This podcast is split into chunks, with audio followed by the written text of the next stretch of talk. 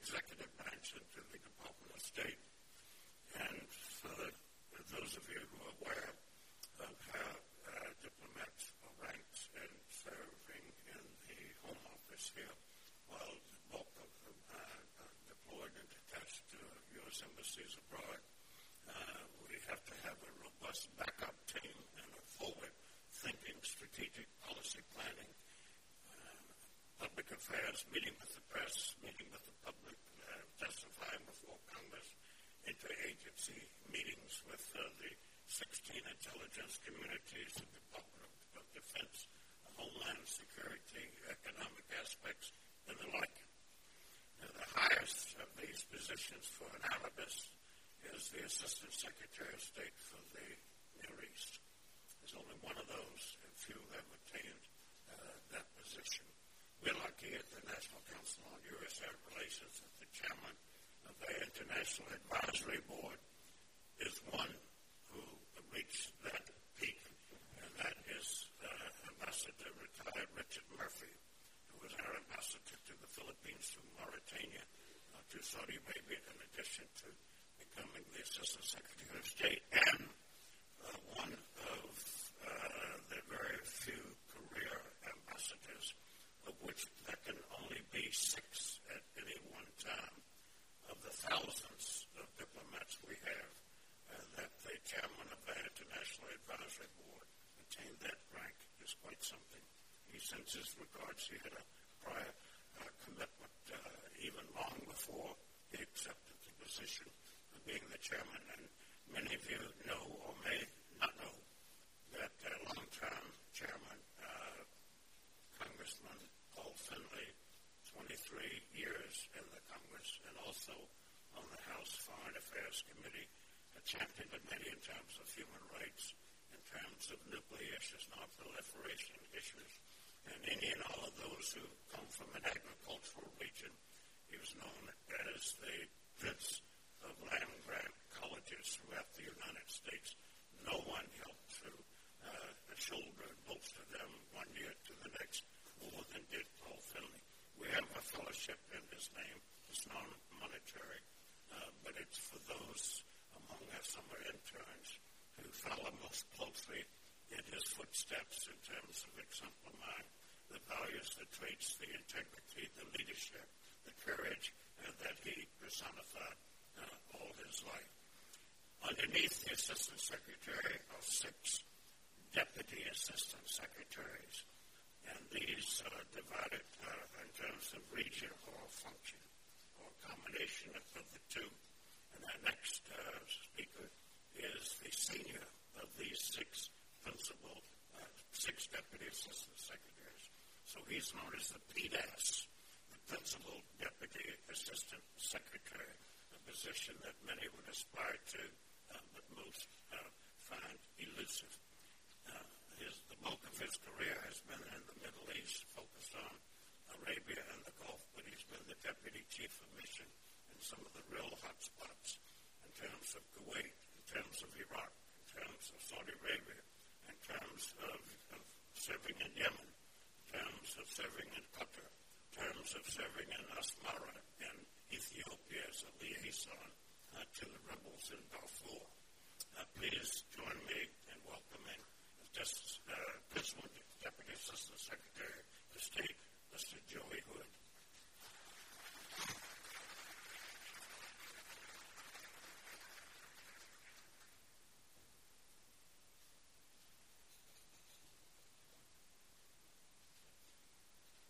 Let me thank you, uh, Dr. Anthony. That is certainly the most eloquent introduction I've ever been given. And uh, I'll try to remember it because when people ask me my title at the State Department, I say, don't worry about it. I just work at the State Department because it's too long. But uh, you described it beautifully. Uh, I'm pleased to be able to join you again. The last time I was honored to participate in, a, in an event with Dr. Anthony was when he was visiting Yemen in 2006 as part of a delegation of congressional and Middle Eastern experts. We appreciate the work that Dr. Anthony and everyone at the National Council on U.S. Arab Relations does in forging closer ties between America and the Arab world. Let me give you a brief uh, update on how the State Department views the challenges we see in the region. I know that many of you are far more expert than I'll ever be on these issues, so I'll try to give you just a few points of view that you might not be tracking. You're well aware of our views on Turkey's invasion of northeastern Syria, so I'm not going to go into detail on that, other than to say that we remain committed to ensuring the lasting defeat of ISIS and the protection of religious and ethnic minorities everywhere, but especially in Syria. And we remain committed also to confronting the threat posed by Iran, whether from what it's doing in Syria, its nuclear activities, its ballistic missiles, or running militias in other people's countries, whether that's in Iraq or Yemen or elsewhere. Iran, as we've said, Secretary Pompeo has said on many occasions, must change its behavior and act like a normal nation, or it will watch its economy regard to ISIS, consolidating our hard won gains will require a continued investment that's why we are the top donor nation in Iraq when it comes to humanitarian assistance and demining operations and repairing hospitals, schools, water, and electricity systems, and training and equipping the Army and the border guards and the counterterrorism service. We also provide intelligence support. And I can provide you all the budget information on these efforts it's publicly available because we go and ask Congress for it and they approve it. On the other hand, who knows what Iran is giving to Iraqi armed groups? And therein lies our objection to Tehran's approach to its foreign relations. As we saw earlier this month, Iraqis are objecting en masse to this destabilizing influence too, as well as the economic constipation political patronage, and rampant corruption that it encourages. After all, your economy can't run efficiently if you have to pay off armed thugs just to run a small business or drive your truck down the highway. The Lebanese have also had enough, as we've heard loud and clear over the past week. Those recent events underscore the need for a frank discussion between the Lebanese people and their leadership about the future of their country and the Lebanese people's long-standing demands for economic reform and an end to endemic corruption there as well. It'll be up to the Lebanese people to decide whether the cabinet's recent reform plan goes far enough to satisfy their legitimate desires for a prosperous and thriving country free of corruption. But the United States stands ready to assist the Lebanese government as it takes the necessary steps to fulfill those aspirations. More broadly, though, the United States, through support to its partners in Lebanon, Iraq, and elsewhere, needs to help show skeptical publics that political participation is worthwhile. Engagement in existing democratic processes is down across the region. While I was in Iraq, participation in national elections in 2018 was at its lowest since 2005. Just a quarter of eligible voters participated. That's almost as bad as a U.S. congressional election. I mean, you know, we have to ring the alarm bell here. But there are also bright spots. 55% of Tunisian voters turned out in the second round of the presidential election last month. And the fact that the Lebanese and the Iraqis are out there in their thousands voicing their concerns peacefully and in a pan-sectarian way is really an important milestone. Iraqis liberated their territory from ISIS with our help and the help of many in the global coalition. The Lebanese and Jordanians have managed to survive a sudden influx of over a million Syrian refugees in each of their countries and one of the world's worst humanitarian disasters right on their doorsteps.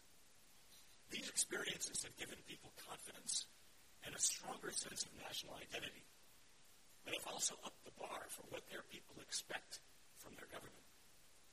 We want to support those greater demands for quality public services. We have technical assistance at the ready, and the American companies are known throughout the world as being far more transparent than most of their rivals. If you want to reduce corruption, go with American companies. We know that we have competing models out there. We know that Russia is supposedly making a comeback in the region, and China is seeking greater influence. Both countries, I think you know, offer an empty vision that empowers authoritarians like Bashar al Assad, saddles countries with debt, and enables corruption. Russia's support for Assad has facilitated brutal attacks on civilians for years, and Russia did nothing as he deployed chemical weapons on his own people. We have yet to see China or Russia take a principled stand on human rights in the region or elsewhere. They remain unconcerned about human suffering and completely reject the rights of conscience that we and people in the Middle East and North Africa value so dearly. So we need to be out there offering a better alternative to that. And to that end, and contrary to popular narratives about American disengagement from the Middle East, we remain deeply invested. The U.S. business, business community is a critical component of that.